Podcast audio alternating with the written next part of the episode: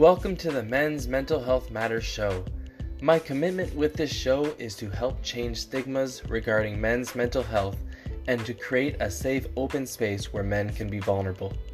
I will be sharing with you once per week brief, easy to enjoy episodes where I speak candidly about a variety of topics in the men's mental health spectrum.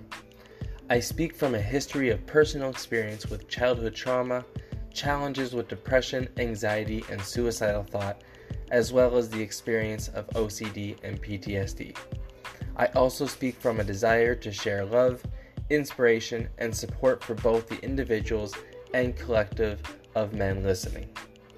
Love you, bro.